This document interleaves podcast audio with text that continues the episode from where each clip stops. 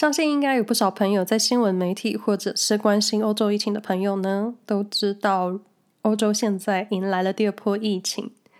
虽然说这是我个人预期中的事，但是我没有料到确诊数字会这么惊人。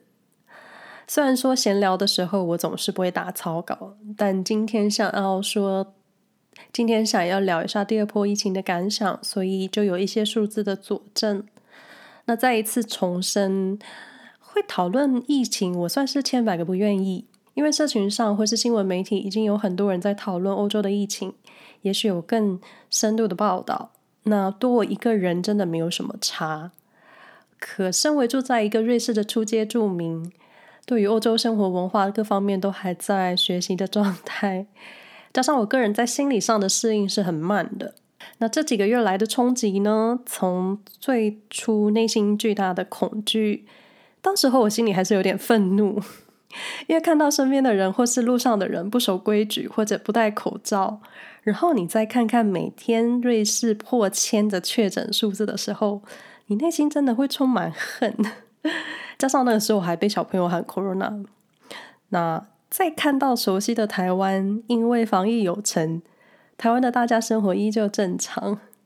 所以疫情最初真的一直觉得，到底住在什么地方，或者对于欧洲生活的想象破灭，就是美好的反面跟负面的想法。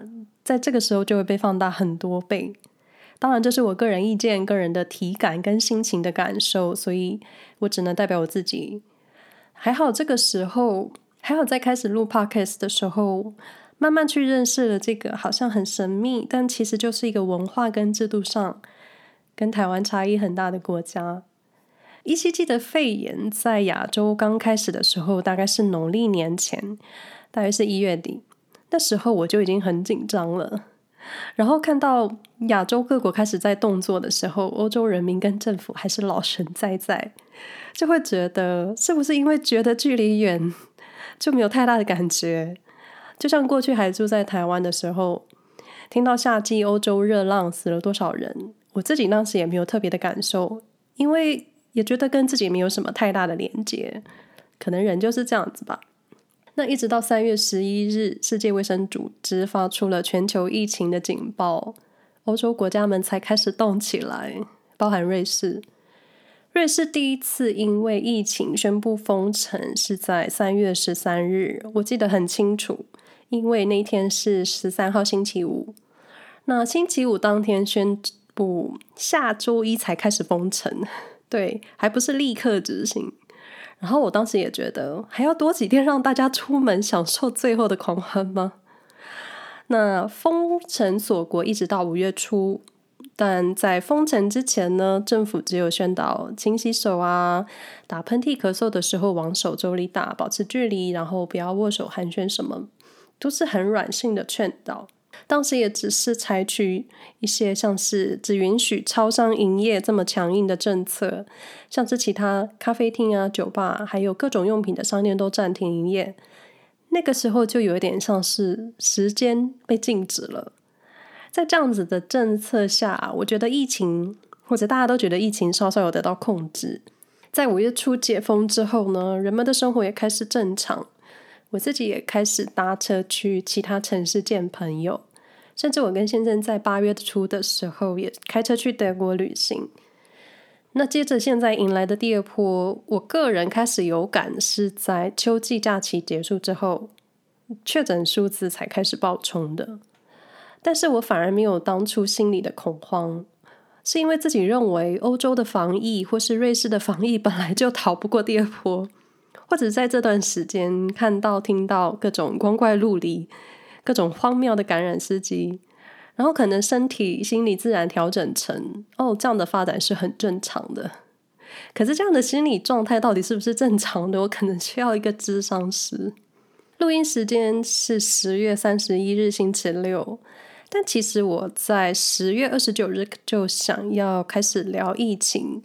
那我接着在看着一些数字的时候呢，看着瑞士更新的确诊跟死亡数字。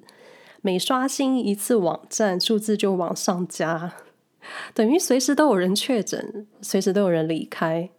起初都会觉得个位数的死亡数字就很多了，接着两位数，然后看到其他国家的三位数，对于关心确诊数字这件事情就开始有点麻痹。所以在这之前呢，相较在疫情爆发的时候，我其实随时都在更新数字。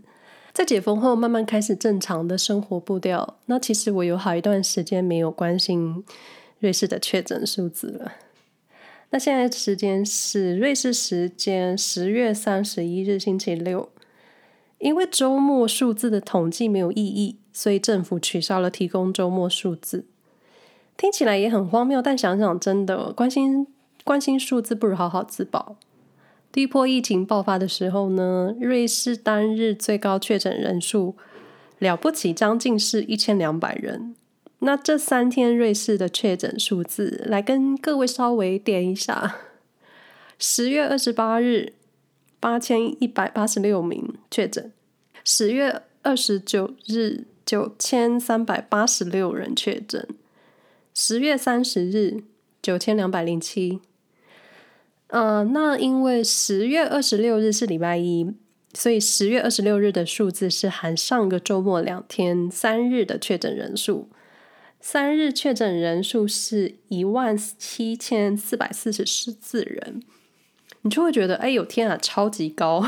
然后你平均下来三天就是五千八百一十三人，然后就会觉得好像还好。哎，不是，就是 你就会说，是不是因为？数字越来越高，就会觉得低于这个水平就觉得还好。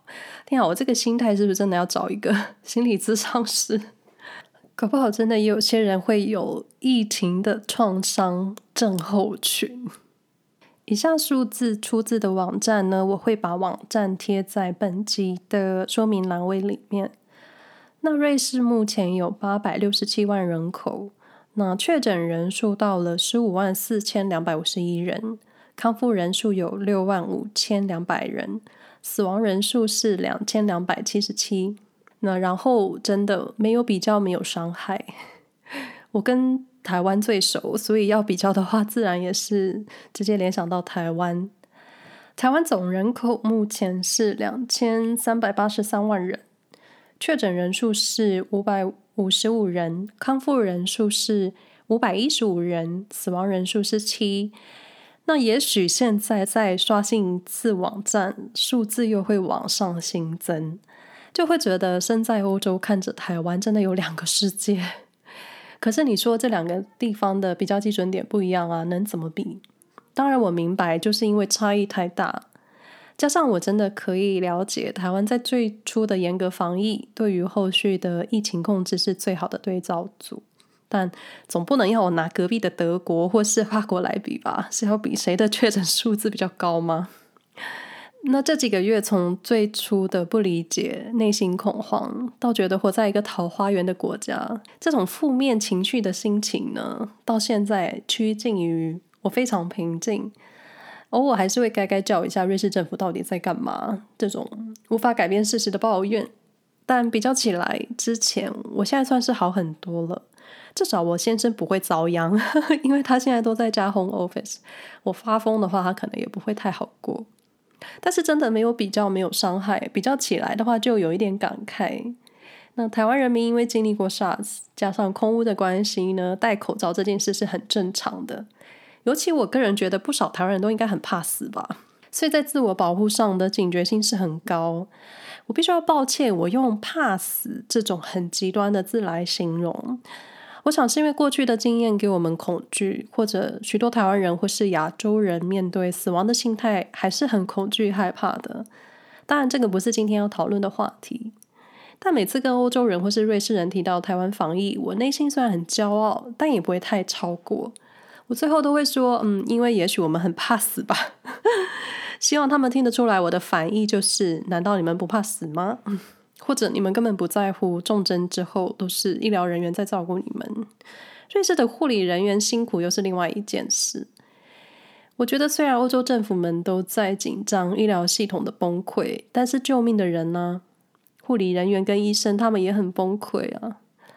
同时，欧洲的生活文化像见面会亲吻、搂抱这种很难保持社交距离的习惯，还有个人的卫生。在疫情前期，我经常看到人就是东摸摸西摸摸，然后直接拿东西吃，而且很多人都不会，而且很多人都不经意会去揉眼睛，然后接着经常看到一些小朋友食物掉在地上，大人还是会让他们继续吃的这种行为，就会有一种是不是成人后对于一些习惯都能接受？那我是不行啦，我无法接受。也是有看过有人打喷嚏啊，直接用手直接用手掌去接，然后我就会觉得，如果你忘了洗手，下一个要跟你握手的人就很衰。或者你用这个手掌去摸手扶梯啊，或摸其他东西，然后下一个人再继续摸，那可能很容易疾病就传染开来了。那接着就是不愿意戴口罩的人。最初我也是很惊讶啊，为了不戴口罩上街抗议是什么意思？我相信你们一定也会不解。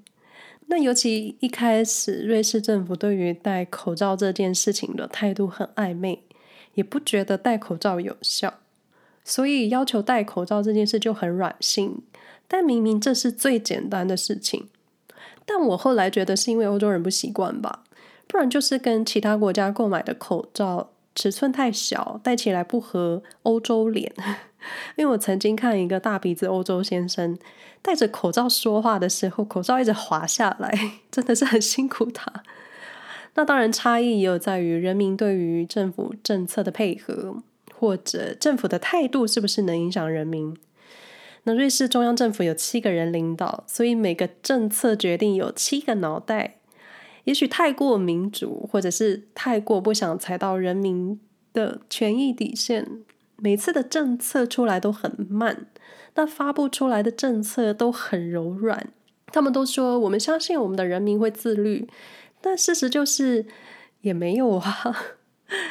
那接着证明戴口罩确实有效隔离或是阻断传染几率的时候呢，瑞士政府又无法打自己的脸，直接承认失误。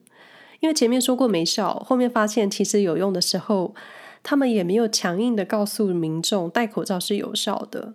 我就想，是不是你们太爱面子，不想承认失误？这个又是另一个话题。那在第二波疫情爆冲的时候，是在十月初吧。当时瑞士每日的确诊人数又到了第一波的破千人，正是入秋。然后入秋的时候呢，学校有秋假。小朋友们会有两到三周的假期，那这是什么意思呢？就是家长会带着孩子南征北讨去旅行。我没有夸张，因为我们家的小社区就是小朋友又瞬间消失了。加上欧洲人本来就很热爱旅行，身边有不少没有孩子的家庭，他们也是很活跃的在移动，而且欧洲大陆移动方便。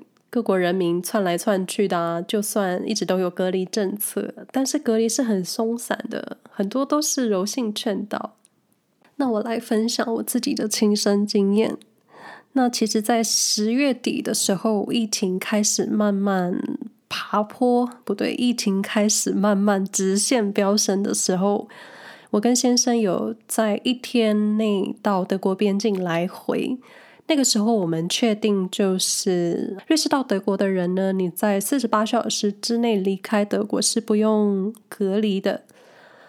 好，所以我们在经过边境的时候，我们准备了所有的证件、护照跟啊、呃、居留证。但是我跟先生开车过边境的时候，完全没有任何人把我们拦下来检查。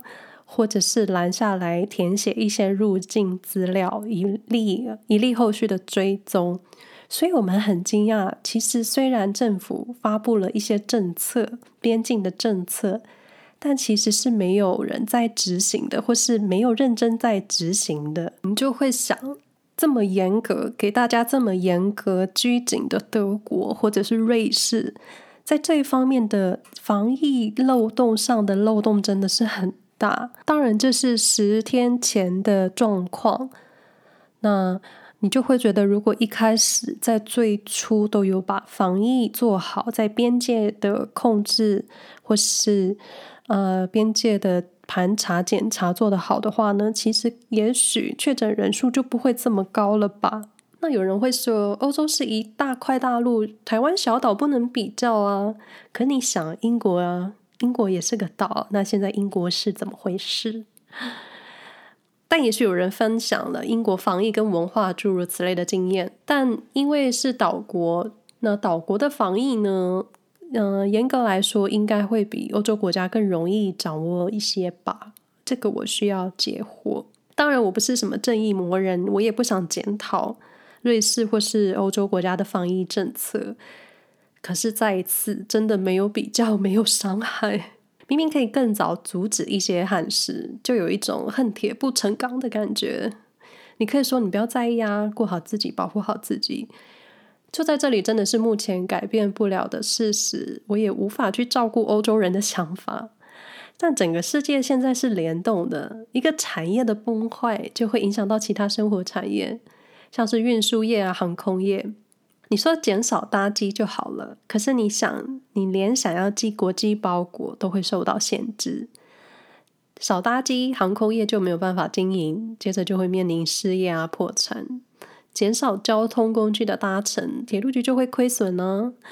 减少出门用餐或是餐厅用餐的限制，大家都在家吃饭，然后小餐厅可能就会面临财务问题。这些都是绑在一起的。不仅生活的影响，心理阴影面积也是渐渐变大。旅居海外的大家都想回家，想念远方的家人，想念自由的生活，好吃的东西。但搭机移动的风险，以及啊、有些人真的没有那么多假期可以隔离十四天，身不由己的离不开。那目前我认识的台湾太太或是朋友都还在瑞士。没有谁因为疫情然后离开瑞士的，可能一部分他们有自己的考量，但我觉得也许对他们来说，瑞士已经算是另一个家了。